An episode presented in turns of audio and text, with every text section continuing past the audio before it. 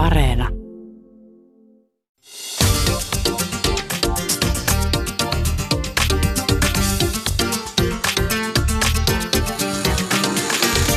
Yle Puhe, torstaisin kello yksi ja Yle Areena. Mahadura ja Ösperkan. Yle Puhe. Madra Ösperkanin mukaan, eli siis Susanin ja minun näkemyksen mukaan, Suomi on maa, jossa ei tarpeeksi arvosteta ikäihmisten näkemyksiä elämästä. Viisautta kertyy vuosien saatossa ja me voimme oppia paljonkin meitä vanhemmilta ihmisiltä. Tässä lähetyksessä, rakkaat kuulijat, meillä on mahdollisuus oppia meiltä viisaammilta rakkaudesta, seksistä ja seksuaalisuudesta. Nyt korvat hörölle. Tänään keskustellaan ikäihmisten seksuaalisuudesta. Studiossa meidän kanssa on tänään badass grandma Marikka Kero sekä psykoterapeutti ja seksuaaliterapeutti Jussi Nissinen. Tervetuloa studioon. Kiitoksia. Kiitoksia oikein äh, lämpimästi tervetuloa minunkin puolestani. Otetaan tähän alkuun, koska ystävänpäiväkin lähenee, niin, niin, niin me ajateltiin, että me tehdään tämmöinen ystävänpäiväkysely teillekin, tämmöinen lämmittelykierros. Ja, ja aloitetaanko sillä, että, että saatte päättää, kerro, te kertokaa meille teidän parhaista tai kamalimmista dateista koskaan. Ja, ja nythän on niin, että Jussi täyttää kesällä 70 ja Marikka 73, eikö Kyllä, näin on. Kumpi haluaa aloittaa? No kuule, molempia laatuja hän on piisannut tähän ikään mennessä, varsinkin on ollut sinkkuna sen verran pitkään. Et paras deitti on sellainen, että se sanotaan, että heti suurin piirtein iskee sellainen pienimuotoinen salama ja sähähtää koko kroppa, että tietää, että jes, tuossa on jotain sellaista, että mä haluan tutustua tuohon enemmän. Ja yleensä se onnistuu, koska salama harvemmin on yksipuolinen. Mm. Ja pahimmat deitit on sitten, niitähän voisi olla tietenkin luetella niitä, että ohjelma loppus vaan siihen listaan. Mutta tuota, sellainen oikeastaan, että ei tulla niihin, siihen tapaamiseen sovitaan tarkasti, istupa siinä ja minä tulen silloin ja minä tarjoan sinulle kuohuviinia ja onpas kiva lällällä. Sitten se kundi ei tuukaan. Tai sitten se istuu mörkönä siellä nurkassa ja on aivan erinäköinen. Mitä se on kuvitellut, se on Brad Pittin näköinen jätkä jees. Ja sitten siellä istuu semmoinen keskikäinen tu, tämmöinen tukevahko herra kal, kaljuna ja juo kaljaa. Ja virnistelee vinosti, että ai siellä se ottaa sitä Brad Pittiä. Voi Marikka. Tuota, Jussi, parhaimmat äh, tai, tai hirveimmät deitit elämän aikana? Tota, ehkä aluksi äh, mä voisin kanssa kahdenlaista ottaa. Että toinen on semmoinen, että mä olin pitkään katsonut yhtä kundia. Sillä on sitä varmaan jo 30 vuotta sitten, 40 vuotta sitten toistuvasti ja nyt olikin kerrankin mahdollisuus niin kun lähestyä häntä se herätti voimakkaita seksuaalisia erottisia tunteita mussa jo pitkään ollut ja nyt mä ihme, kun mä rohkaistun lähestymään häntä. Ja sitten hän vaan sanoi mulle, että kuule, kundi, sä oot mun listalla 341. Ei, ei. Mutta tiedättekö mitä mä sanoin? Yes, mä oon sun listalla. Tuo oli hyvä. No. Meistä, tuli, meistä tuli tosi hyvät kaverit sen jälkeen. Joo, mahtavaa. Mut sitten ne, Hetkinen, oliko nämä nyt parhaimmat teitit vai hirveimmät teitit? Siinä on se yhdistelmä, joo, Ai, nimenomaan. niin Mutta voisin kertoa sitten vielä, että mitkä on musta parhaita deittejä, jotka on useita ollut. Se, että mä menen mun nykyistä kumppania vastaan hänen työpaikalleen. Siinä on jotain aivan ihanaa, kun mä näen, kun hän on siellä työminänsä, on siellä ja hän on niin vapautumassa siitä. Mä näen hänet sieltä vähän kauempaa. Katselen sitä, mitä hän tekee siinä ja niin kuin siirtyy sitten. Ja sitten me lähdetään yhdessä pois sieltä hänen työpaikaltaan ja mietitään, mitä me tehtäisiin. Niin se on, siis se on toistuvasti ne on aina ne parhaat. Wow, romanttista. Todella romanttista. Mulla menee ihan kylmät väreet. Hei, meillä on siellä lisää kysymyksiä. Mennäänkö eteenpäin? Suurin aha-elämys seksistä, mutta nyt mä teinkin sille, että mä haluan esittää tämän kysymyksen ensin Susanille Oho. ja sitten, sitten Marikalle ja Jussi. Et osallistutaan mekin. Osallistutaan. Sun suurin aha-elämys seksistä. Tota, öö, no mä, mä juuri tuossa sanoin, että mä täytin 30 ja musta tuntuu, että nyt vastamalla murto-osan ö, oman seksuaalisuuden löytämään, että et pikkuhiljaa alan pääsee jyvälle siitä, että mitä seksuaalisuus oma on tai seksi, mitä se voi olla. Mutta ehkä mä sanoisin näin, että mä oon nyt oppinut sen, että seksi on muutakin kuin yhdyntää. Se on niinku yksi iso oppi, että se voi olla paljon kaikenlaista. Jaamur, nyt kun sä heitit mulle pallon, niin se, sunkin pitää vastata tähän. Siis uskotko toi älä, mutta kun mulla oli ihan toi sama mielessä. Ja toi on itse asiassa se, mitä me ollaan paljon puhuttu Mahadra Ösperkanissa, nimittäin se, että seksi voi olla paljon muuta kuin yhdyntää. Käyttäkää mielikuvitusta, käyttäkää kaikkea mahdollista, mitä teillä siihen on. Tuolla mäkin olisin mennyt. No keksi nyt joku muu. No, mä voisin keksiä tähän meidän seuraavaan, missä kysymys oli, että suuri aha-elämys omasta seksuaalisuudesta. Okei. Niin, niin siihen mä voisin vastata taas sillä tavalla, että ö, iän kanssa, nyt mä siis täytän kohta ö, kahden viikon päästä 32, niin mä oon jotenkin iän kanssa ollut enemmän sinut mun, mun halujen kanssa ja mun seksuaalisuuden kanssa. Jos mennään ajassa kymmenen vuotta taaksepäin, mä olin tosi epävarma esim. mun kropan kanssa ja, ja alastomuuden kanssa. Ihan siis Maharra Ösberganin alkuaikoina, kun mä olin paljon Susanilla yötä, aina kun tulin Turusta Helsinkiin, niin jos, jos siellä kun mä olin hänen luona, niin mähän menin aina vessaan, niillä on semmoinen metri kertaa metri, aivan jumalattoman pieni vessa, niin tota, menin vessaan vaihtamaan mun vaatteita, koska mä en kehdannut olla alasti edes Susanin vieressä. Voi mussukkaa. Kyllä, Niin. ky- kyllä, kyllä. Ja se on ollut siis vielä tosi paha niin kuin silloin kaksikymppisenä. Ja jotenkin se, että on hävennyt omaa kroppaa, koska mä ajattelin, että se ei ehkä mahtunut johonkin tietynlaiseen muottiin. Saako te kiinni, mitä mä Mm, tarkoitan? Mutta et, et tavallaan niin kuin siinä on tullut paljon aha-elämäksi, että nyt mä rakastan mun kroppaa. No sitten Yes. kerran kuussa, kun on menkat, niin en silloin niinkään, että kehossa tapahtuu kaikenlaista. Mutta et nyt mä, niin kuin, nyt mä oon niin Silloinkin sinut. pitäisi rakastaa kroppaa, vaikka on menkat. Mutta Marikka, sinun suurin aha-elämys No kato, hei. seksistä. Seitsemänkymppisenä kokenut niin monenlaista seksuaalista kehitystä. Aivan nolla, nollasta sataan. Ja ne on, ne on vaihe vaihdelleet vuosittain tai vuosikymmenittäin paremminkin, ne mitenkä tuntee itsensä ja mitä oppii itsestänsä. Ja, ja, ja kuinka paljon sitä, kyllä se muuttuu se asia kyllä aika paljon. Et tällä hetkellä on niin hurmaavaa sanoa, että mä helvetin tyytyväinen itteeni, seksiin ja erotiikkaan, kuinka laajaa se on nykyään ja monipuolista. Ja mulla on sellainen tyyppi, joka kanssa mä voin toteuttaa sen. Halleluja. Ihanaa. Yes. Jussi. Joo. No mulle on yleensä tuohon seksiin liittyen juuri se, että jokaisen seksi on erilainen. Että ei ole kahta ihmistä, jolla on samanlainen seksuaalisuus. Ja aina kun tutustuu uuteen ihmiseen, on, on se eroottista tutustumista tai seksuaalista tutustumista, niin mielenkiintoista tutustua, että minkälainen seksuaalisuus Mm. se sun seksuaalisuus on. Että ei lähdetä millään oletuksilla liikkeelle, vaan nimenomaan, että on semmoinen kiinnostus, uteliaisuus. Ei vaatimuksella, vaan, vaan semmoisella kunnioittavalla uteliaisuudella ja ilolla lähe- lähestytään toisiaan. Mä luulen, että se on se seksin paras. Otetaanko yksi kysymys vielä tähän ja sitten sit mennään eteenpäin. Kiinnostaa myös, että mitä tavallaan, nyt me ollaan puhuttu siitä, että me ollaan, me ollaan Susanin kanssa siis kolmekymppisiä ja me sanottiin, että, että tuntuu, että nyt tästä niin kolmenkympin kiepelästä vähän rupeaa niin ole sen omien nautintojen ja, ja halujen kanssa oppii ja, ja on ok, niin mitä ikään kuin, mitä oivalluksia te olette tehnyt seksuaalisuuteen liittyen esim. 60, 60 plus ylöspäin? Et vo- voiko ikään kuin ihminen oppia aina joka iässä jotain uutta itsestään tai oma- omasta nautist- nautinnosta halusta ja mikä se on? Aivan varmasti pystyy. Ja, ja, ja tuota, niin kuin sanoin, niin seksi on semmoinen skaala, joka vaihtelee ja muuttaa ja hakee muotoansa.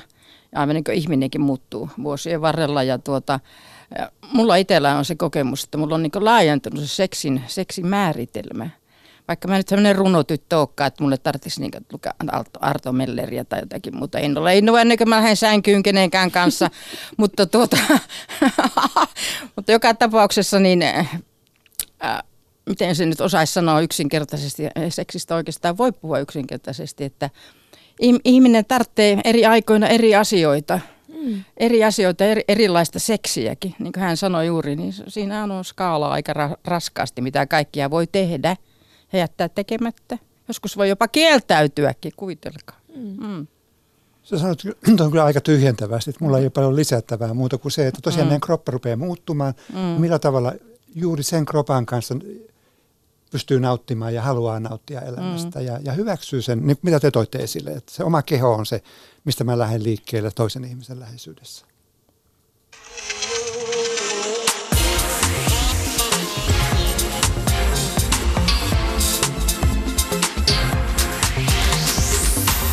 Maailma paranee puhumalla.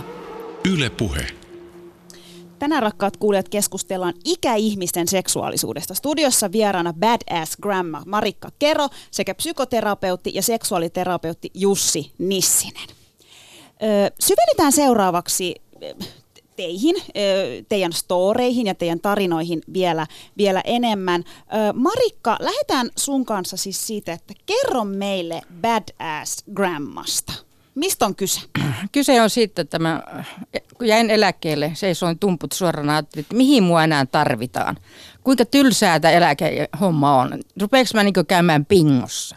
No herran kiitos, mä en me, mennyt pingoon, vaan mä menin erotikkamessuille, jossa mä näin Betty Blackheartin esittävän tulitanssin. He pyöritti tasseleita, jossa palo tuo, tuo, tuo tuli.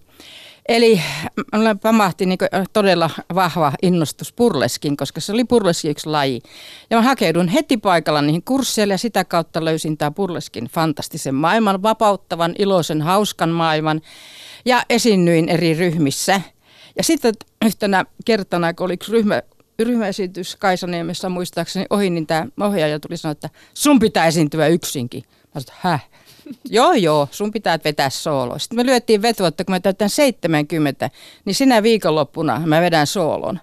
Lyötiin kättä päälle. Mä sanoin, okei, okay, jos on Rolling Stones ja Satisfaction, niin käy. Sanoin, että selvä. Ja niin mä tein. Wow. Se oli 70-vuotislahja mulle itselleni. Ja, ja siinä vaiheessa, kun Purleskissahan täytyy kehittää jonkunlainen taiteilijanimi.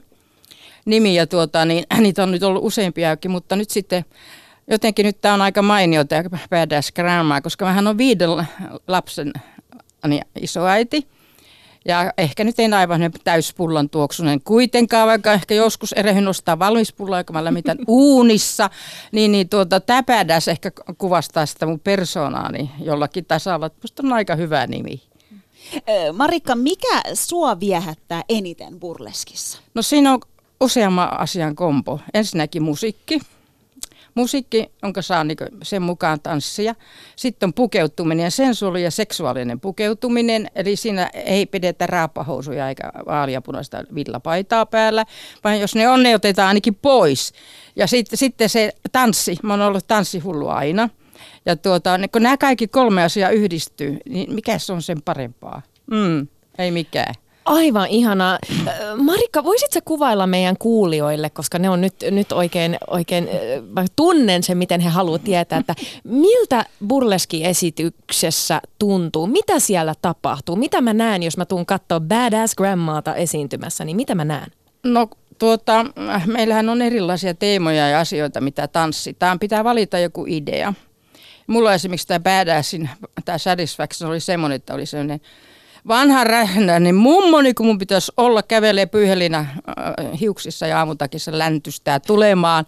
Ja se istuu läsähtää siihen tuoliin ja semmoista hidasta musiikkia. Sitten yhtäkkiä kuuluu se rollareitten intro, se Satisfaction. Se poukahtaa ylös hulluna, repii kampeet niskastaan ja alkaa tanssia.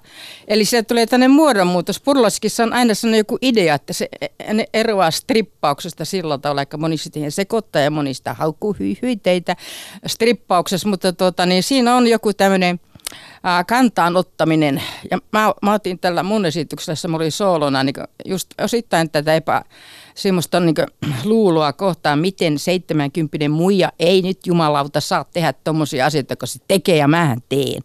Että se on nyt semmoinen perusajatus mulla tässä burleskissa. Ihan mahtavaa. Sä oot ollut, tota, oot ollut ryhmän kanssa siis esiintymässä vanhainkodissa ja, ja se on ollut tämmöinen hyvän tekeväisyyskeikka. Kerro niistä esityksistä vanhainkodeissa, että mikä, mikä oli siellä teema, mitä teillä oli siellä päällä ja mikä se vastaanotto oli? Tuota, täällä Suomessahan on, on vanhusten hoidossa tapahtunut paljon positiivisia asioita ja nyt on tämmöinen ilmiö ollut, mitä kaksi nuorta kundia vetää kuin mummodisko joka kiertää erilaisia vanhainkoteja. Ja ne soittaa vanhaa kunnon diskoa ja siellä on eri esiintyjiä. Ja mun hyvä ystävättärini Mimi Snowflake, me oltiin tanssittamassa siellä vanhainkodissa niin tanssijana, niin mentiin pokkaamaan mummua, joka istuu yksin nurkassa, tai pappoja huomakkaa huomattavasti vähemmän. Että tuu nyt säkin vähän liikkua, älä nökötä siellä. Niin sitten tämä Mimi, joka on aika hulvaton tyyppi, niin ehdotti näille kundeille, jotka vetää, että hei, eikö me voitaisiin esittää purleskiakin noille mummuille. Mä, mä nikottelin itse vähän aikaa, että ei Jeesus. Mutta se asia meni läpi, läpi ja tuota, niin me oltiin äh, Kustaan kartanossa ja, ja sitten tuolla Haakassa, mikä se meistä nyt olikaan, useammassa paikassa sitten tytöt vielä jatko sitä. Me niin mentiin sinne ja esitettiin semmoinen teema, teema kanssa burleskissa oli kunniallisesti vaatteita päällä enemmän ja sitten taas ne kunniallisesti, vähemmän kunniallisesti otettiin pois. Ja mummut pällisteli silmät, silmät suurena, mutta huomakkaa, ne ihmiset, jotka on vanhainkodissa, on kokeneet kyllä aika paljon. Kyllä. Ei ne nokkaansa koputa kovin pienestä. Ainoa, kun mä kuulin, kun mä menin sitten, sitten myöhemmin, niin yksi sanoi, pappa, huomakkaa toi oli stripteesi. Mä ajattelin, olkoon nyt sitten. Jos oli sulle striptiisiä, niin olkoon. Mulle se oli jotain muuta. No just niin kuin sanoit Marikka, että, että ne ihmiset, kenelle te esiinnytte, niin kyllähän he on nähnyt ja on. kokenut ja on seksuaalisia. Mm. Mutta, mutta minkälainen se vastaanotto on? Näit sä, että ihmiset olisi riamastunut siitä, että jes, vähän, vähän niin kuin väriä ja elämää tänne tota Kyllä mä uskon, että yleensä tämä mummodisko-ajatus on kyllä aivan mahtava. Sinne tuodaan pyörä tuolla ja lavetella ihmisiä, sillä käsi hakkaa rytmiä siihen näin, että vaikka ne paljon mitään muistuisi tekemään. Ja kyllä mä silti sanoisin näin, että ne ensimmäiset reaktiot on rävähtää sekä suu että silmät auki. Ja ne katsovat, että onko nuo jumalauta tosissaansa, että meinääkö ne todella ottaa tuonkin kamppeen jopa tissiliivit pois. Mutta tuota, kyllä mä luulen, että niillä riittää ainakin puhumista vähäksi aikaa. Siellä kun ne istuu tympääntyneenä kämpässänsä, että jumalauta, oikeasti ne riisu tissiliivi. Ihan mahtavaa. Marikka, sä kerroit aiemmin, äh, kun puhuttiin puhelimessa ja mainitsit ihan tässäkin ohjelman alussa siitä, että äh, kun sä elit vilkasta sinkkuelämää, Mm-hmm. No kerro siitä hieman, millaista se siis oli? Tänään puhutaan kuitenkin rakkaudesta, Juu. deittailusta, seksistä, niin nyt, nyt kiinnostaa, kiinnostaa tietää, että millaista oli se sinkkuelämä. No sanotaan näin, että erittäin raskaan avioeron jälkeen mä päätin, että nyt, nyt mä jää itkemään nurkkaan. Mä, auton perävalot meni, kun jätkä lähti viimeisen kerran, niin mä päätin, että tähän mä jää istua, että nyt mä paan niin haisee haisee. Ja se tarkoitti suomeksi sitä, että mä deittailin äh, hyvin, miten se sanottaisiin, kauniisti, hyvin lyhyellä aikavälillä, ehkä tuonne neljä tuntiakin riitti joskus kundeja. Mä en halunnut sitoa, sitoa itteni millään lailla, mutta mä olin erittäin paljon liikkeellä. Ja vaikka nyt ei tämmöinen Elisabeth Taylor nyt koskaan ollutkaan, mutta aina sieltä joku narahti lähtee mukaan. Että mä elin semmoista elämää aika pitkä, ehkä itse asiassa kolme vuotta, niin kun mä tapasin semmoinen kundi, joka vähän pani jarrua siihen hommaan hommaa ja näin poispäin. Ja sitten yksi toinenkin tuli saman aikaan, joka pani jarrua, eli tuli kaksoisjarru. Mutta tuota, joka tapauksessa niin mun periaate on ollut se, että mä en asu kanssa. Ja yksi jarruhan oli siinä kanssa, että mun miehellä, ex-miehellä oli siis jo puoliso tai partneri katsottuna, niin mä en halunnut meidän kotiin vieraita miehiä lamppaamaan. Että mä tapasin siis viikonloppuisin ja öisiin, kun nämä lapset oli pois, että mä niin ikään kuin käytin hyväksi tämä vapaa-ajan Olihan se kompensaatiota siitä, kun on ero tullut ja jätetty, mutta jätettiin nimittäin suoraan sanottuna, niin jotenkin sitä halusi todistaa, että kyllä täällä nyt joku narahtaa ilman, että on 500 tuossa viitaskussa lähtee mukaan. Nykyään ehtäkään pitäisi olla se 500, mutta vielä on pärjännyt satasella, hei. Marikka, sä tota, äh, puhuit tuossa aikaisemmin just siitä, että mitä, mitä aha-elämyksiä äh, eri iässä saattaa tulla. Me, me puhuttiin siitä, että meillä kolmekymppisenä vasta alkaa joku pienen, pieni ajatus tulla siitä, että mitä se oma seksuaalisuus voi olla, niin, niin mitä, kun sä katsot nyt sun elämää taaksepäin, niin pystyt sä, pystyt sä sanomaan, että missä kohtaa sä olet naisena löytänyt oman seksuaalisuutesi ja, ja tavallaan tullut sinut itsesi kanssa, vai jatkuuko se kehitys ihan, ihan siis ikuisesti? No kyllä mä melkein olisin tuo viimeisen lauseen kannalla, että avioliitossa mulla oli aivan hyvä seksuaalielämä, varsin hyvin, hyvinkin tyydyttävä. Ja, ja tuota, sitten tietenkin nämä kertadeitit, niin nämä on yhtä tyhjän kanssa. Yhtään mitään kunnon muistojakaan niistä on. Se on nyt vaan semmoista, se oli semmoista pakonomaista toimintaa, mutta tuota, Kyllä, sitten, kyllä se nyt vaatii sitten kuitenkin kunnon seksi semmoisen kaverin, jonka kanssa se homma hoituu. Ja millä lailla se hoituu, niin sitä voidaan sitten niin katsoa vaikka Kamasutra, että how about this one ja näin poispäin. Että tuota, mä kannatan sitä. Mä olen aivan varma, että mulla on kahdeksan, jos mä oon hengissä, eikä sitä kustaan kartanossa katsomassa, kun joku esittää purlaskia, niin, tuota, niin että mä oon kahdeksankymppisenäkin aktiivinen. Mulla ei tullut koskaan breikkiä tässä seksissä, niin mä pysyn aktiivisena. Yksi kysymys vielä tähän loppuun, Marikka, sulle. Sä täytät kohta 73. Mm. Mikä on parasta elämässä just nyt? Tällä hetkellä on erittäin tyytyväinen sekä mun arkeen, joka on kotona laiskottelua, sohvan nurkassa lukee romaania, tapaa lapsenlapsia jonkun verran. Ja sitten mulla on erittäin ihanaa seuraa viikonloppuisin jalomaalla, eli mulla on nyt semmoinen miesystävä, jonka kanssa mä voin toteuttaa itteeni täysin. Ja olla oma itteni, se ei kahlitse mua millään lailla ja tuota, meillä on kuitenkin vapaa suhde eikä missään tapauksessa muuteta ikinä yhteen, vaan tämähän se pitää freessinä, kun asuu eriksensä. Tästä miesystävästä vähän myöhemmin lisää.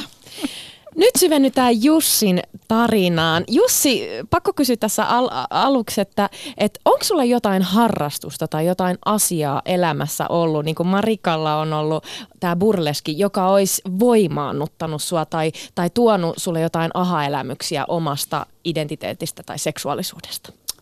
Voi, nyt tuli paha kysymys ja noloa vastaus. Ei.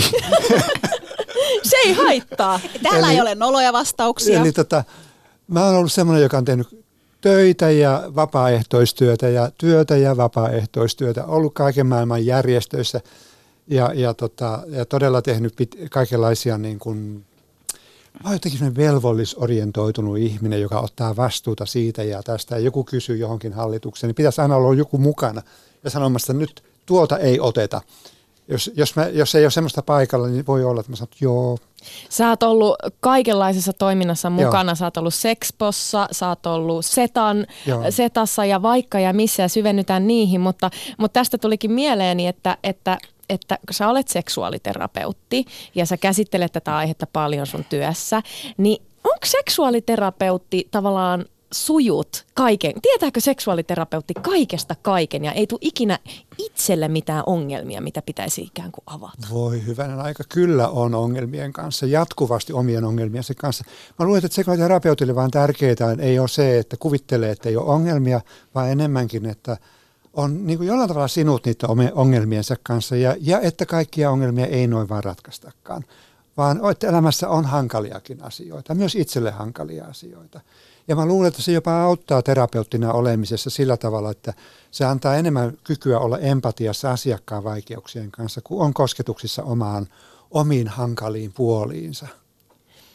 Toi on, toi on kyllä todella kiinnostavaa. Ähm, Jussi, sä oot elänyt nuoruutta sellaisessa Suomessa, jossa seksuaalivähemmistöjen oikeuksia on poljettu ja, ja homoseksuaalisuutta on pidetty rikoksena, niin minkälaista on ollut kasvaa ö, sellaisessa ilmapiirissä niin, että sun on kuitenkin yrittänyt, että miten sä löydät itsesi sellaisessa ilmapiirissä, missä, missä tavallaan sun identiteetti kielletään? Joo, se oli siis tosiaan 60-luvun, jos mä ajattelen, että mä olen 65, 66, ollut 15-16-vuotias. Ja tota, 66 oli muuten Helsingin Sanomissa tämmöinen uutinenkin, jossa oli, kerrottiin, että Helsingistä on löydetty homoseksuaalistipesä. Ja, tota, ja sitten siinä oli vielä valokuva, missä tota etsivä kulkee tällaisen vanhemman miehen perässä, joka on käynyt pongaamassa jonkun varusmiehen Helsingin rautia-asemalta ja vie sitä sinne homo, homoseksuaalistipesään. Eli tämä kertoo sitä ilmapiiristä, jossa on niin kuin koittanut rakentaa sitä omaa. Ja sitten kun meni kirjastoon hakemaan tietoa äh, jostain, niin, niin siellä annettiin kuva siitä, että homoseksuaalit on tosi sairaata ihmisiä itse asiassa. Ja tietohan oli myöskin, että seksi samaa sukupuolta olevan kanssa oli Su- Suomessa siinä aikaan rikos itse mm. asiassa. Mm. Mutta kuitenkin sitten se on aika mielenkiintoista, että siinä aikana samalla ne kuitenkin ne omat tunteet ja ne omat ihastumiset, ne ei kuulu siihen saman genreen ollenkaan, mitä tämä täällä niin kuin täällä ulkopuolella oli. Että semmoinen, että hetkinen, että, mutta että siinä oli juuri se, se, että mistä mä saan sitä oikeaa niin asianmukaista tietoa, niin se oli se iso haaste. Et mä muistan vaan 18-vuotiaana, niin, niin tota, kun oli tota, voiko 19-vuotiaana, siinä 18-vuotiaana suunnilleen mä lukin Newsweekia vai Timea, Teelikunnan bileissä, oli siellä lipunmyyjänä, koska tota, emme viity mennä tanssimaan, koska se oli niin heteroorientaatiota tavallaan, että piti tyttöjä hakea ja mulla niin kuin, se ei ollut niin luontevaa mulle mm. sitten. Niin mä sitten olin rahastonhoitajana ja myin lippuja ja luin tällaista Newsweekia, jossa tota, oli Amerikassa alkanut tämä seksuaalivallankumous Stonewallin kapina itse asiassa. Homot ja transihmiset tuli kadulle ja, ja tota, vaati vapautta ja oikeuksia itselleen. Ja se oli musta hieno, upea, ja mä sain siitä energiaa siitä lehdestä. Ja lisää energiaa mä sain siitä, että siellä oli tämmöinen psykiatri, joka oli tota, tavallaan hyvin vanhakantainen psykiatrilta kysyttiin myös, että mikä tämä homoseksuaalisuus oli. Ja se sanoi, että näyttäkää mulle onnellinen homoseksuaali, siellä on kuollut homoseksuaali. Voi ei. Uhuh. Eli, mutta se oli mulle niinku semmoinen, että kyllä mä vielä näytän. Eli se oli ju, juuri tällä tavalla, että sitten tulee, että hetkinen, mulla on vähän toisenlaista tietoa, vaikka ei ollutkaan kokemuksia, mutta jollain tavalla ne fiilikset, jotka mulla kohdistui niihin muihin ihmisiin, niin ne oli niin rakkaudellisia, niin, niin täyteläisiä, niin positiivista, että mulla oli vaikea uskoa, että tässä olisi mitään vikaa. Mm. Jussi, sä sanoit niin kuin, tavallaan hy- hyvin siitä, että sitä tietoa tai tukea oli tosi vaikeaa saada missään, Joo. kun sitä ei vaan yksinkertaisesti ollut, ollut tai, tai oli niin kuin tosi väärän, vääränlaista, niin jotenkin sitten herää niin kuin ajatus ja kysymys siitä, että no mi, mi, missä silloin niin kuin sit tavattiin niitä ihmisiä, missä sä deittailit, miten se rakastuminen, mitä se, millaista se oli silloin nuorempana, jos tavallaan kaikki oli niin rajoitettua? Joo, sepä olikin taas. Oma jännityksensä siinä oli, että sitten 80-luvun lopussa Suomeen oli ruvennut perustettu ensiksi Psyke ry tänne tota Helsinkiin ja sille sisarjärjestöjä 70-luvun alussa muun muassa Tampereelle ja Turkuun ja olikohan Oulu ja Kuopioonkin aika pian sen jälkeen. Ja tota, ne julkaisi tämmöisen 96 lehteä, jossa oli tota, kontaktipalsta, että saattoi niin kirjeenvaihtoilmoituksia tehdä. Mutta siellä oli myös sitten, jos oli, oli hirveän tärkeä, ja mä olin mu- muun muassa Psykeen puhelinpäivystyksessä, missä oli myös hirveän tärkeä, että meillä oli sellainen lista, että, että, että tota, Tampereella se on Koskipuisto ja Turussa se oli se aseman vieressä oleva puisto ja, ja Helsingissä se oli Mäntymäki ja Laakso. Eli oli tämmöisiä niin kuin puistoja tai metsikköjä, jossa sitten oli mahdollisuus tavata muita homoseksuaaleja. Siis hetkinen, kumppani piti etsiä metsästä. Kyllä. Siis oliko siellä ta- järjestetty joku tapahtuma? Ei, ei vaan se oli, se oli me mentiin tätä, mentiin metsälle ihan oikeasti, että siellä oli porukkaa niin kuin jossa puun katveessa oli joku ja joku oli joskus veskin luona ja joku oli jossain siellä ja yleensä sitten myöhemmin illalla mentiin ja joku poltti siellä tupakka, aha siellä on joku. Ja tota, et se, se oli todella, mutta et siinä oli oma viehätyksensä itse asiassa no, myös. Nyt kun sä ilmasit sen noin, niin kyllä vaan. Jussi, löysit sä sieltä koskaan deittiä tai, tai rakastuit sä koskaan? Siellä mä oikeastaan, mikä siellä kaikkein tärkein, mikä mulle tapahtui, niin oli se, että mä löysin sieltä kavereita. Eli nuori ihminenhän tarvitsee totta kai, tarvitsee jonkun verran seksi, seksikumppania tämmöistä kokeilla omaa seksiä. Kyllä niitäkin löytyi, joita tuli yritetty. Ja onnistuminen oli vähän, että miten kenenkin kanssa onnistui. Ei niistä suuria upeita kokemuksia. Paljon merkittävämpää oli tutustua muihin nuoriin siellä. Mm. Et mä muistan, kun Mäntymäelläkin, niin me istuttiin siinä tota, tuon Olympiastadionin edustalla ja ringissä ja juteltiin, minkälaista on elää. Mistä me mm. ollaan kiinnostuneita yleensä elämästä, mutta et sillä tavalla, että kukin ymmärtää, mistä me puhutaan, ei tarvitse teeskennellä olla jotain. Ja sitten joku vanhempi pappa tuli siihen ja kysyi, että oletteko te maksullisia, kun teitä ei seksi näitä kiinnostavan. ja tota, mutta joku, me löydettiin joku tämmöinen kaveri kuitenkin, joka suostui viemään meidät. Se oli iso auto, niin se vei meidät lentoasemalle. Siellä oli kahvila auki. Sitten me päästiin sisätiloihin kahvia nauttimaan. Nyt jälkeenpäin siinä on jopa tämmöinen hieman nostalginen fiilis, että, että, mutta että nimenomaan se, mikä on nuorille hirveän tärkeä, tälläkin hetkellä seksuaali- sukupuolivähemmistöihin kuuluville nuorille, on löytää vertaisryhmä jossa sä voit puhua, mm. olla vapaasti oma itsesi. Ja eikä siinä niinkään paljon koko ajan se seksimielessä, vaan nimenomaan ne ihmissuhteet, joissa voit olla oma itsesi, puhua omista tarpeista, omista huolista, omista kiinnostuksista. Ja sitten ehkä löytää myöskin sieltä se kumppani, jonka kanssa voi sekata, toimiko seksi vai ei. Just näin, ja se on, niin kuin mainitsit, se vertaistuen merkitys on niin tärkeää, ja sitten jos ajatellaan nuoria ihmisiä, jotka tarvii tukea ja, ja tarvii seksuaalikasvatusta esimerkiksi, oliko sellaista mitenkään tarjolla tavallaan kasvatusta siitä, että, että miten löytää itseensä? Nyt sä naurat, ei, ei, ei varmaan ollut. Mut, mutta... Mä, voin, mä voin kertoa, että mä olin tota, ainoa seksuaalikasvatus, mitä mä sain, kun mä kävin tota, Äh, siihen aikaan oli toi, toi, toi kansakoulu ja sitten oli oppikoulu ja sitten oli lukio ja, ja tota, lukiossa sitten meidän jumppamaikka tota, jossain jumppatunnin lopussa tai alussa sanoi, niin, että tähän kuuluisi tämmöistä niin myöskin tämä seksuaali, tai miten sen sanoo, ihmissuhdekasvatusta, että ei hänellä muuta ole, mutta sitten kun löydätte sen naisen, ja sitten kun tota, tulee se ensimmäinen lapsi, niin sanokaa sille lääkärille, että ompelee kyllin tiukaksi ne paikat. Eikä. Huh, Oikeesti. Ihan totta. Herra Kyllä. Jumala. Siis, tämä kertoo tosi oh. paljon niistä asenteista, niin kuin mitkä sillä hetkellä oli. Huh. mikä, Ajat... oli, mikä oli myös naisena niin kuin tavallaan, mm. mi, mihin sukupuolirooleihin kasvatettiin siinä. Aja, ajat on tosiaan ehkä, ehkä vähän muuttunut ja hyväkin niin. Jussi, nyt kun sä katot, sä oot tosiaan seksuaaliterapeutti, sä ää, täytät 70 ensi kesänä, sä oot nähnyt monta vuosikymmentä Suomessa, niin miten sä kuvailisit, että miten ajat on muuttunut? Aivan valtavasti. Mä luulen, että tuskin missään asiassa on tapahtunut mm. niin isoa muutosta kuin suhteessa seksuaalisuuteen. Eli, eli just silloin 70-luvun alussa äh, niin kun myöskin naisten seksuaalisuus vapautui valtavasti, koska ehkäisypillerit tuli. Mm. Eli siihen asti raskauden pelko oli aivan valtava ja, ja, ja tota, laittomat abortit, äh, niitä oli paljon ja, ja ne oli hengenvaarallista. Eli mä sanoisin, että se on naisten, naisten ja seksuaalisukupuolivähemmistöjen e-, elämäntilanne seksuaalisuuden osalta on muuttunut aivan valtavasti mm. niin kuin viime vuosikymmenien aikana – että sitä, oikeastaan mä uskon, että missään muualla tällä yhteiskunnan tasolla on niin iso muutos tapahtunutkaan mm. kuin näissä kysymyksissä. Eduskunta hyväksyi joulukuussa 2014 avioli, avioliittolain muuttamisen niin, että kaksi samaa suku, sukupuolta olevaa ihmistä voi, voi solmia avioliiton. Muistatko, missä sä kuulit tämän uutisen, että, että laki tulee muuttumaan ja miltä se tuntui? Joo. Mä tosiaan, kun mä jäin Sexposta eläkkeelle tuossa vuonna 13, niin tota, sen jälkeen mä ajattelin, että elämässä pitää tehdä jotain toisenlaista. Ja, ja, ja tota, mä sitten jollain tavalla, mulla oli nuoruudessa haaveili aina semmoista hienoista autoista, että mulla koskaan varaa ostaa semmoista.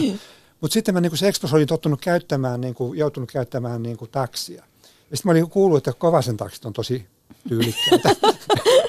ja mä olin oppinut käyttää Kovasen taksia. Ja musta aina tyylikästä, kun mä menen kokouksessa toiseen, niin siellä Kovasen taksi odottaja, siellä, siellä tota, kuski mustapuku päälle ja hieno mersu siinä. Ja mä takapenkillä mä mietin, olin miettinyt monta kertaa, että voi vitsit, mä haluaisin joskus olla etupenkillä kyllä.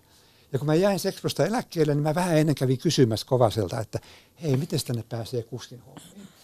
Ja, ja näinpä mä tota, sen sitten teinkin, että mä, ennen kuin tota, mä tein sen sivusta terapiahommia yksityisesti kyllä, mutta että tein myös osa-aikaisesti taksikuskin hommia ja musta oli ihan upeaa tutustua helsinkiläisiä tähän kaupunkiin. Ja mä satuin olemaan sinä päivänä niin kuin, uh, kuljettajana ja, ja, tota, ja sain tilauksen. Mä olin isässä Kalliossa ja siinä tota, mun naapurissa on yksi tietty tämmöinen ravintola ja tuli tilaus siihen ravintolaan sitten. Ja sieltä yksi nainen tulee mun kyytiin ja tota, mä oon tietoinen, että tänään on eduskunnassa niin äänestys siitä asiasta, mutta mä en, mä en pitänyt radio sillä tavalla äänet, ettei asiakkaat häirinny. Mutta tämä nainen tuli siihen kyytiin ja sanoi, että oli pakko hypätä raitiovaunusta ylös ja mennä lähimpään ravintolaan ja ottaa kaksi jallua, koska nyt se ää, av, tasavertainen avioliittolaki meni läpi. Ja sillä hetkellä, kun mä kuulin sen, niin mulla tuli semmoinen fiilis, niin kuin semmoinen teräksinen niin kuin panssari olisi riisuttu multa pois. Hmm. Et mä, mä, mä oon tiennyt kaikki ne uudistukset, mitä on tapahtunut, mutta minkään kohdalla ei tapahtunut niin voimakasta kuin tässä. Koska millä tavalla tasa-arvoinen avioliittolaki teki, niin kuin se teki, että, että tasan niin kuin yhdenvertaisesti nämä homoseksuaaliset suhteet hyvin syvälle menevästi heteroseksuaalisten suhteiden kanssa – ja sillä tavalla, että nämä suhteet on samalla tavalla myöskin niin kuin suvu, suvulle jaettavia asioita. Ne ei ole salaisia asioita, mm. vaan ne on, ne on niin kuin, niistä voidaan puhua ja, ja ne voidaan, nyt kirkko kamppailee sen asian kanssa, että voidaanko niitä siunata mm. kirkossa vai eikö kirkossa. Ja musta se on ihan, kirkko on, on vähän kompleksinen tässä asiassa, sieltä löytyy monenlaista su- ajattelua, mutta että, että mä luulen, että monille ihmisille edelleen se olisi myös hirveän tärkeää, he kokisivat, että myöskin heidän seksuaalisuutensa – koettaisiko he itse kokee sen hirveän keskeisesti pyhänäkin asiana, että myös kirkossa se voitaisiin niin nähdä sillä tavalla, että se on myös pyhä asia. Se on paljon muutakin, mutta että se on heille myös semmoinen arvostettava asia. Ja, ja sillä tavalla ikään kuin kirkko voisi myös auttaa näitä ihmisiä, kun puhutaan eheytymisestä, niin kuin jotkut tämmöiset hyvin konservatiivit puhuu eheytymisestä sillä tavalla, että pitäisi eheytyä heteroseksuaaliksi, niin mä ajattelen, että sillä tavalla homoseksuaalit eheytyy, kun he voi kokea sen oman seksuaalisuutensa – kunnioitettavana, arvostettavana, missä tahansa kulkevatkin ja ovat, niin se, silloin ne on ehyitä. Huh, Jussi, täällä tunnelma ah, studiossa on käsin kosketeltava ja, ja liikutusta on. Sä täytät 70 ensi kesänä, Joo. pyöreitä tulee. Ää, mikä on elämässä parasta just nyt? sillä tavalla, että yleensä ei tajua ollenkaan olevansa 70 vai mitä. No ei todellakaan. ja, ja totenkin tuntuu, että nuorenee koko ajan, eikö vaan? Kroppa Paitsi vähän... jos katsoo peiliin, se on toinen juttu. Joo, mutta kun sekin vähän pettää välillä. Vasta, vasta kun näkee valokuvan, niin sitten sehän... no joo, okay. Mutta et, et semmoinen, niin kuin, mä oon itse huomannut, että semmoinen uteliaisuus, kiinnostus, avoimuus kasvaa koko aika. Että jollain tavalla jotkut suorituspaineet vähenee ja mm. semmoinen joku keveys, ainakin mun, mä koen mun elämääni, mm. niin tulee lisää ja lisää.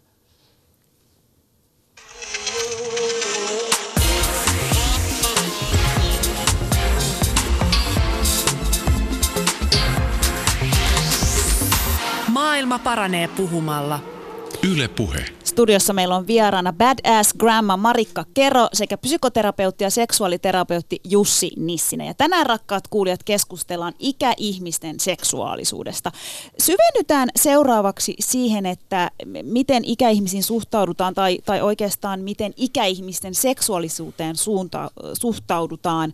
Niin, niin tässä jotenkin ehkä ensimmäisenä kiinnostaa ajatus siitä. Marikka, sä kerroit aiemmin, että sä haluat ravistella sitä ajatusta, että mitä sun ikäinen, ikäises saa ja voi, voi mm. tehdä. Ja varmaan Jussikin, Jussikin allekirjoittaa tämän, niin ö, minkälaisia ennakkoluuloja, ennakkokäsityksiä liittyy siihen, että millä tavalla teidän ikäihmisten pitäisi olla ja elää? Minkälaisiin asioihin te olette törmännyt?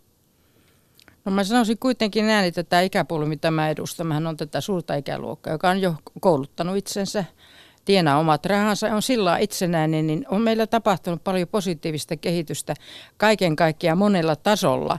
Mutta, mutta tuota, kyllähän se semmoinen naisella semmoinen kulminaatiokohta on siinä 5 60 että mitä mä haluan elämältä vielä.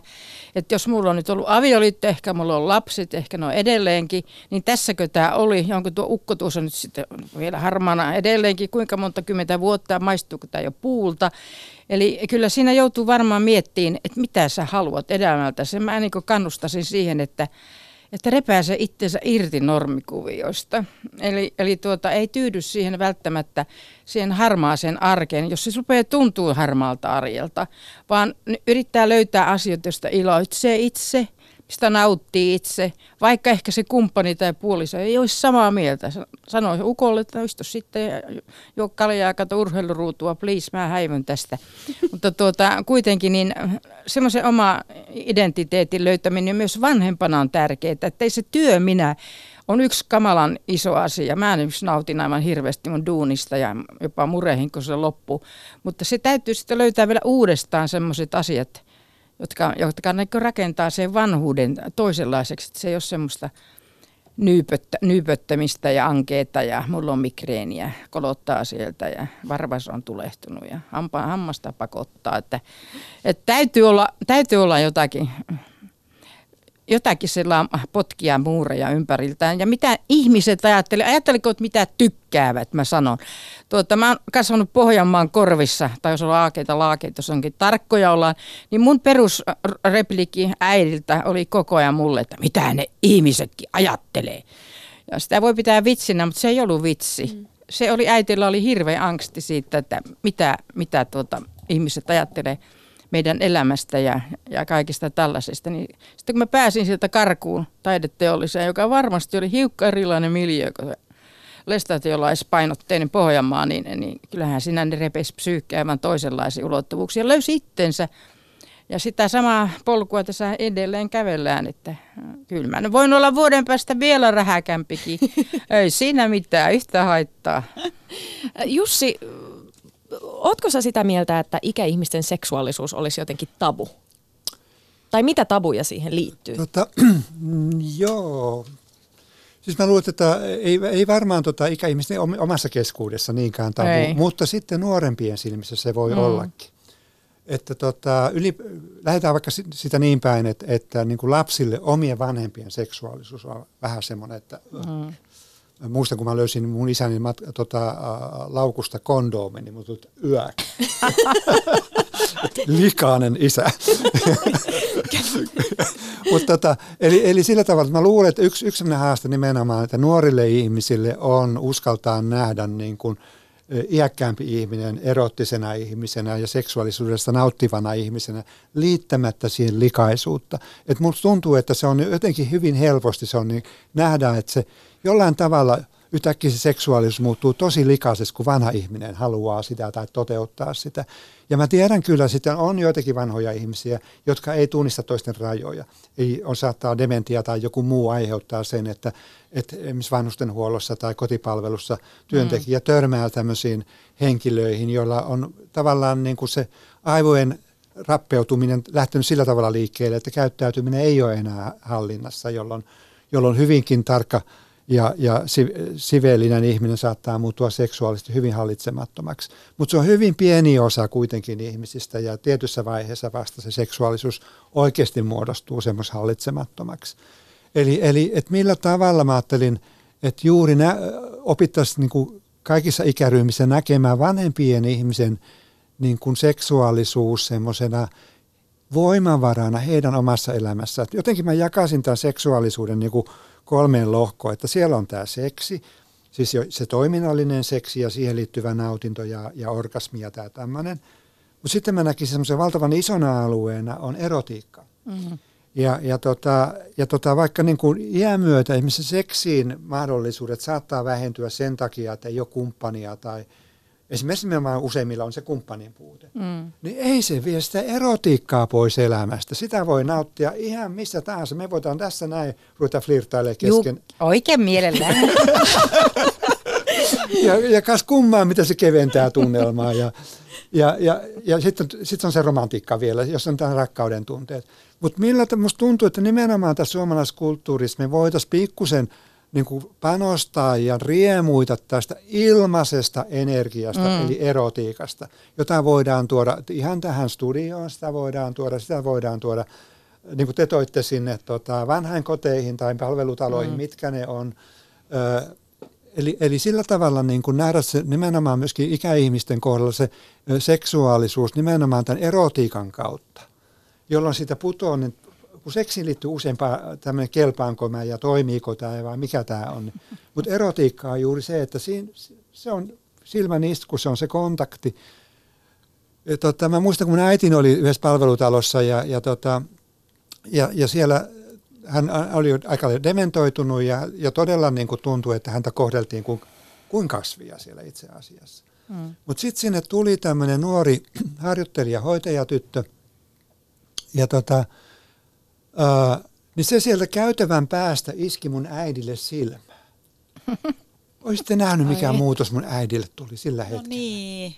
Eli ja mm. ne muut, muut kohte, siis nimenomaan me voidaan koko aika, ja se on katsekontakti, millä tavalla me otetaan se nimenomaan se positiivinen, energinen kontakti toiseen ihmiseen. Se ei, se ei maksa yhtään, ja se herättää meissä kaikissa sen hmm. ikuisen elämän. Niin ja kuinka pienestä se ikään kuin, niin kuin noin pieni ele is, siis isket silmään, niin Kyllä. Mi, ja miten iso merkitys sillä voi Nimenomaan. olla. Joo.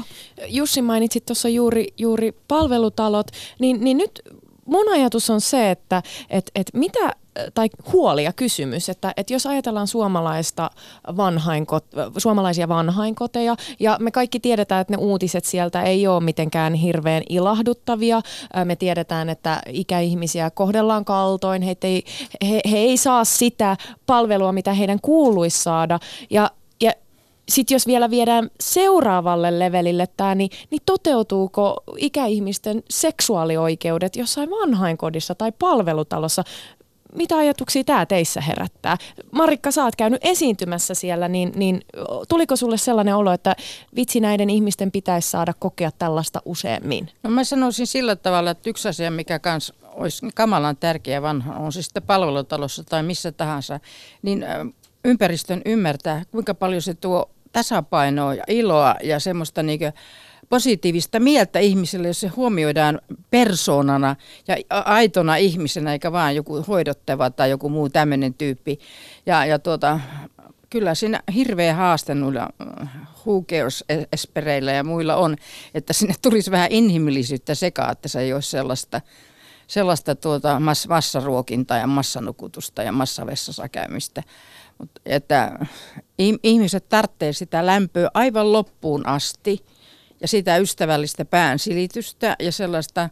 Ja ei se paha tee, jos näkisi vähän jotakin muutakin sitten. Vähän tuota, paljasta pintaa. Niin, esimerkiksi näin, että tuota, ja mä en ymmärrä, miksei sitä, niin kuin, miksi ajatella, että joku 60 mummu mummu, vaikka se kuinka tuolla tuulipuussa viuhtos, niin etteikö se repäisi sinne tuulipukujensa pois ja sieltä löytyisi ihanat pitsistringit alta ja Kyllä. olisi tosi kiva yes. sen jälkeen mukkonsa kanssa. Kyllä.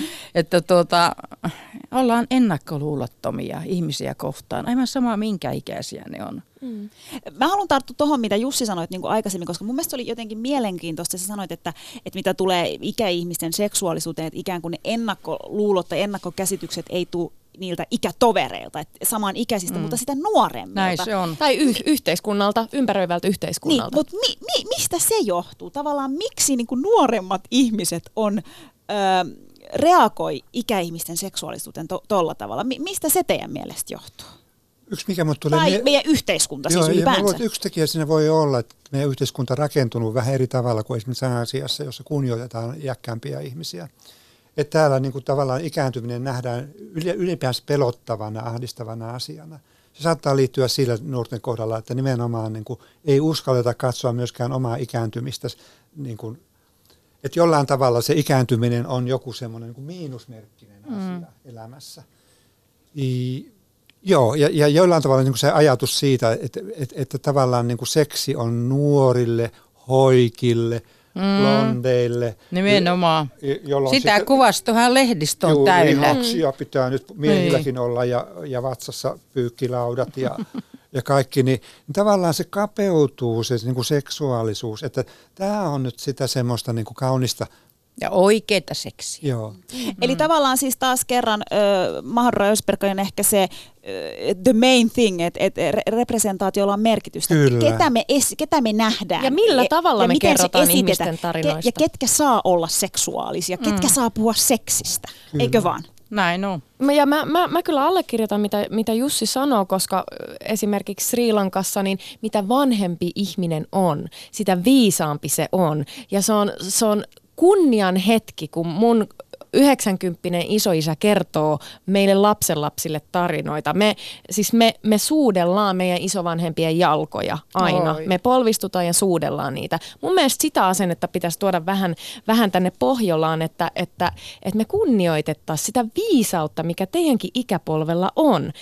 Ja, ja koska te olette niin viisaita, ja nyt meillä on siellä, mä tiedän, että mun äiti, joka on 70, äh, 70 äh, apua, äiti täyttää apua, 72. 70. Siis 72. Niin Nyt mä tiedän, että äidiltä. äiti haluaisi kysyä Marikalta, että missä se Marikka niitä miehiä tapaa? Kun äiti on ollut sinkku mitä 20, 30, 30 vuotta melkeinpä, niin tota, äiti aina sanoi, että kun ei hän tiedä, että missä hän niitä ihmisiä tapaa ja ei hän halua, mutta myös äiti nauttii sinkkuelämästään ainakin, näin se, hän väittää mulle. Niin mä tiedän, että sulta äiti halusi kysyä, että mihin, hän nyt pitä, mihin, mihin hänen pitäisi nyt mennä? Että... No kyllä se valitettavasti tai onneksi, kuinka asian ilmaisee ja kuinka koke on tämä nettimaailma. Mun kaikki miesystävät pitkältä pitkältä ajalta on löytyneet erilaisten deittipalveluiden kautta, jotka on kohdistettu määrätylaisen ihmiselle ja mä oon kertonut määrätyt asiat itsestäni. Eli mä laitan semmoisen ongenkoukun sinne, jonka mä haluan ja siihen koukkuun tarttuu sitten semmoinen kala tai sitten ei kyllä tartu. Sitten viestitellään aikamme kirjallisesti, kirjallisesti ja katsotaan, katsotaan että synkkaako onko mitään intressiä ja jossakin tapauksessa vaihdetaan sitten vielä kuviakin, joka toivottavasti on rippikuvia ja 50 50 kiloa laihempana kuin on tällä hetkellä. Että kyllä se kuule niin on, että rohkeasti nettiin eikä saa heti hermostua. Pitää olla hirviin kärsivällinen. Jos se ensimmäinen Adonis ei olekaan se äh, prinssi rohkea vai jotakin muuta, antaa pois. Seuraava kehiin. Aha, tämäkin helveteen. Seuraava, pitää jaksaa, siinä pitää olla hyvät hermot. Mä sanon jollekin mun tyttökaverille, joka sanoo, no eihän sieltä mitään löyä. Sitten mä kysyn, no kauanko? No kaksi viikkoa. Hei, mutta mut Marikka Selkänä vielä siis, mi, mitä nettisivusto, deittisivustoja siis, mi, mitä sä oot käyttänyt, mistä sä oot no, mä oon, mä oon tuota, te onko tämä hyvin sallittua tai mainosta, mutta mainostetaan deittinettiä. Sitten entisen Citylehen homma on, tähän, tämä Tinder on ehkä enemmän teidän ikäluokan hommaa, mutta tuota... No kun mä mietin, että onko se ollut niinku Tinderissä? En, Tinderistä? En, en. Mä oon ollut deittinetissä ja onhan niitä muitakin palstoja, mutta en ole myöskään mennyt siihen ristillissivellisten vanhempien ihmisten deitti, mikä, mikä helvetti se nimi onkaan, koska sieltä ehkä ei löytyisi mulle sopivaa tyyppiä. Että mielestä... sano, sano mammalle, että deittinetti ja kärsivällisyyttä Hei, niin. mammalle ja kaikille, kaikille, jotka haluaa ja, ja etsi. Niin, ei ne tuu himasta hakeen. Jos ei, ei Alepastakaan, tuu, Alepastakaan löydä, niin... Ne ei tule missään vaiheessa elämättä. Mm. Jussi, tuota, miten sä neuvoisit ihmistä, joka... Sä just sanoit mun mielestä aika hyvin, että, että vaikka olisi, eläisi yksin, ja nyt esimerkkinä mun äiti, joka on elänyt monta kymmentä vuotta yksin, niin, niin kuitenkin voi olla elämässä erotiikkaa, että se ei aina tarvitse toista ihmistä, niin miten sä neuvoisit nyt kaikkia meidän kuulijoita, jotka siellä ehkä, ehkä syttyi tämän, tai inspiroitu tämän lähetyksen aikana, että hetkonen, niin, niin miten, miten sä neuvoisit ikäihmistä löytää oman, oman identiteetin tai seksuaalisuuden tai jonkun kipinän uudelleen? Ah, se voisi lähteä ihan liikkeelle siitä, että jopa aamulla, että mitä mä paan tänään päälle. Mm. Ja, ja, ja tota, jos ei kaapista löydy mitään, niin voisinko mä mennä itse asiassa vähän, jos mulla on vähän rahaa jäljellä, niin katsomaan semmoista, mikä, mikä piristäisi mua. Mä luulen, että hyvin paljon me voidaan vaikuttaa itsemme jo vaan pu- pukeutumalla. Kyllä. Ja sitten myöskin se, että kehen mä oon, tavallaan minkälaisten ystävien kanssa mä oon tekemisissä, mihin suuntaan ne vie mua, minkälaisia ohjelmia mä, eli mä teen, voin tehdä koko aika sellaisia valintoja, jotka tuntuu, että ne vois vaan piristää sen sijaan, että mä niin kuin alakuloisesti olisin niissä, niissä harmaissa maisemissa. Eli, mm. eli tehdä semmoisia pieniä, pieniä valintoja elämässä. Ja mennä jos katsomaan vaikka jotain erottista elokuvaa. Tai niin, nimenomaan ehkä mennä, ei vaan telkkarista katsomaan, vaan mennä, jos on mahdollista lähteä jonnekin ulos. Ihan tämmöisillä pienillä asioilla mä luulen, me voidaan tehdä tosi paljon. Eli ne on noin pieniä asioita, mistä se voi lähteä. Sukkanauha liivitkin piristävät elämää kummasti, sano mammalle niin. Sukkanauha liivit. Vaikka Minä sitten sanon... pappa voi panna nahka, uh, nahkahousut jalkaan. Kyllä. Just mahtavaa. Yes. Tämmöisiä niinku esimer- konkreettisia just mitä, mitä teillä tulee ö, oman, oman elämän. Marika, sä sanoit, kerroit aiemmin, että sä tiedät, mainitsit siis tämmöistä, että tunnet paljon sähäkkäitä muijia. Yes. Et, et niitä on paljon, mutta kaikki ei uskalla olla esillä tai kaikki ei välttämättä ihan täysin uskalla olla just omia itseään sellaisina, niin ö, miten, miten sä kannustaisit ikään kuin näitä sun ikätovereita sitten olemaan just sellaisia kuin ne on? Ja mitkä ne sun sellaiset niin kuin vinkit niille olisi? No se on se, mitä mä sanon aikaisemmin, että kysy itsellensä, että haluanko mä tällaista elämää jatkaa. Joo, ja jos sun, jos sun vastaus itsellesi on, en halua, niin silloin sun on kerta kaikkiaan vaan tehtävä, tehtävä vaikka nyt ne sukkanauhaliiviostokset ja lä- lähettävä hakemaan jotakin muuta elämää ja uskallottava rikko vanhoja tapoja. Et kyllä, kyllä tuota, mutta onko se, onko se aina niin helppoa? Ei varmasti. Meidän se just jatkaa, että kyllä mä tiedän, että ihminen urautuu. Ja se, se Jussi tai Paavo tai Jooseppi on siinä istunut 40 vuotta, niin en minä uskalla sitä jättää. Se suuttuu ja sitten se rupeaa räyhäämään ja kakarat hermostuu. Mutsi on tullut hulluksi, ostanut huulipunaan. Ja niin mukuloita muuten aika moni vanhempi nainenkin pelkää, että heidän, se vie perinnönkin vielä, jos Kyllä. se ihastuu ja ero, mm. ero jumaliste se uusi ukko tai akka. Se on totta muuten. Kyllä. Et kyllä siinä on painetta tulee, no mulla ei onneksi ole, kakaraparat on joutunut ajat sitten hyväksyä, minkälainen mä oon. Niin, tuota, niin kuitenkin niin se on, se on taistelun takana, enkä usko ollenkaan, että se näin nipsahtamalla tapahtuisi, mutta jos ei mitään tee, niin ei mitään saa. Mm. Se on myös asenne. Oma se mitään uskalla, niin ei, ei mitään tapahdu. Eli oma vapaus on otettava. Sitä niin, nimenomaan. Joo, sitä ei Kyllä. anneta, vaan se on aina otettava. Joo. Joo. No mitä jos sitten onkin, onkin suhteessa ja asiat on periaatteessa ihan hyvin, mutta, mutta ehkä se joku kipinä on, on vähän, vähän himmennyt, sanotaan näin. Niin, niin miten Jussi, mitä vinkkejä sä antaisit semmoiselle ihmiselle, joka elää parisuhteessa, mutta, mutta ehkä siinä on, vähän voisi yrittää sitä liekkiä tuota, sytyttää uudestaan, niin miten? Se on vaikea homma sekin. Joo, mutta vähän niin kuin tuota Marikaa peesaten nimenomaan, että siinä on vastuu kummallakin, vähän piristyä. Nimenomaan niin kuin, mm. että katsoa sitä niin kuin, usein ajatella, että tuo mun kumppani nyt on tommonen, niin kuin se on siellä verkkareissaan tai missä se on. mutta tota, ei, ei rupea vaatimaan siltä kumppanilta, vaan rupeaa vähän niin kuin pitää, niin kuin sä toit esille, että onko mä tähän tyytyväinen, mitä mä voisin pikkasen tässä itse, itsekseni, itselleni tehdä. Et erotiikka niin kuin vaatii, että sen, sä näet sen toisen vähän kauempaa. Et parisuhteessa helposti tapahtuu se, että me sulaudutaan semmoiseen niin kuin mös, mössöön, mm. keskinäiseen mössöön. Niin ottaa pikkusen etäisyyttä sitä mössöstä ja ruveta niin kuin tulemaan näkyväksi sille toiselle. Se toinen kyllä saattaa sanoa, onko sä nyt tullut hulluksi sitten. Mutta se, se riski pitäisi niin kuin ottaa nimenomaan. Kyllä koska muuten sä oot siellä mössössä sitten. Mm. Ja joskus se toinen lähtee mukaan, joskus ei. Mm. Mutta me ollaan niin kuin sillä tavalla vastuussa myöskin siinä parisuhteessa siitä, että me ei voida edellyttää, että toi auttaa mua piristymään, ellei mä tee mitään se itse sen hyväksi. Ja jos se toinen ei lähde mukaan, niin sitten on se valinta, että – että jollain tavalla mä kuitenkin pidän itsestäni huolta. Ja se ei tarvitse tarkoittaa sitä, että mä lähden nyt niin kuin riiustamaan vieraiden henkilöiden kanssa, vaan muulla tavalla mä niin kuin otan siitä Minäpä eroti. kannatan sitä riiastumista muiden kanssa. Aivan ehdottomasti. Jumalista, jos ei kotona tapahdu mitään, niin silloin pitää lähteä liikenteeseen ja panna tapahtumaan. Joo. En kannata sitä, että jää, jää tota, no ei sitten jumalalta, ei sitten. Joo, niin. Mä olin samaa mieltä siinä, että ei jää sinne mökkiin sisälle, mutta pitääkö, miten pitkälle menee? Sinne? Pitkälle! no just joo. Ja nauttia oikein. Nimenomaan. Antaa palaa. Tuota, aivan ihania tarinoita. Voi että, saako vähän, vähän udella tässä kohtaa? Lähetys on loppumassa, mutta antakaa vähän ilon kipinää ja, ja, ja, ja tota erotiikkaa meillekin nyt sitten.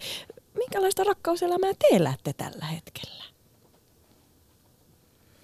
No mähän on kertonut, että hyvin tyytyväinen. Mm-hmm. Ei, ei tarvitse soittaa Rolling Stones aikaan Get No Satisfaction siinä mielessä enää, vaan pelkästään taas. Mä oon todella tyytyväinen elämään. Että se on hullua, että tässä iässä voikin olla näin tyytyväinen elämäänsä.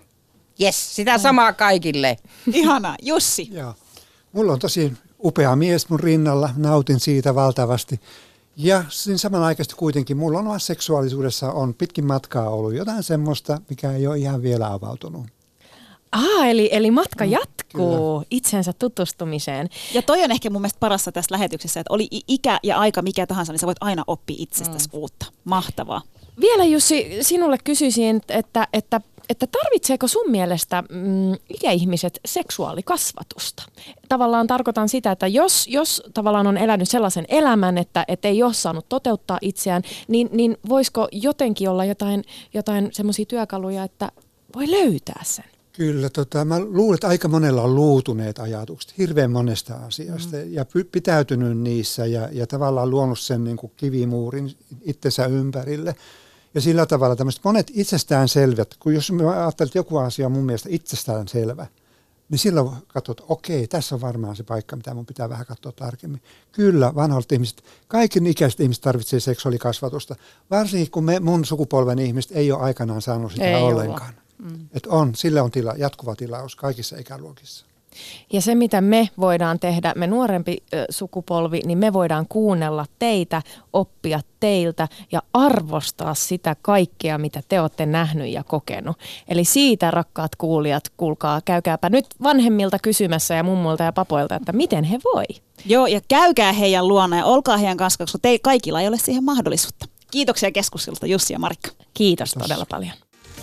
Ylepuhe torstaisin kello yksi ja Yle Areena. Mahadura ja Österkan. Yle Puhe.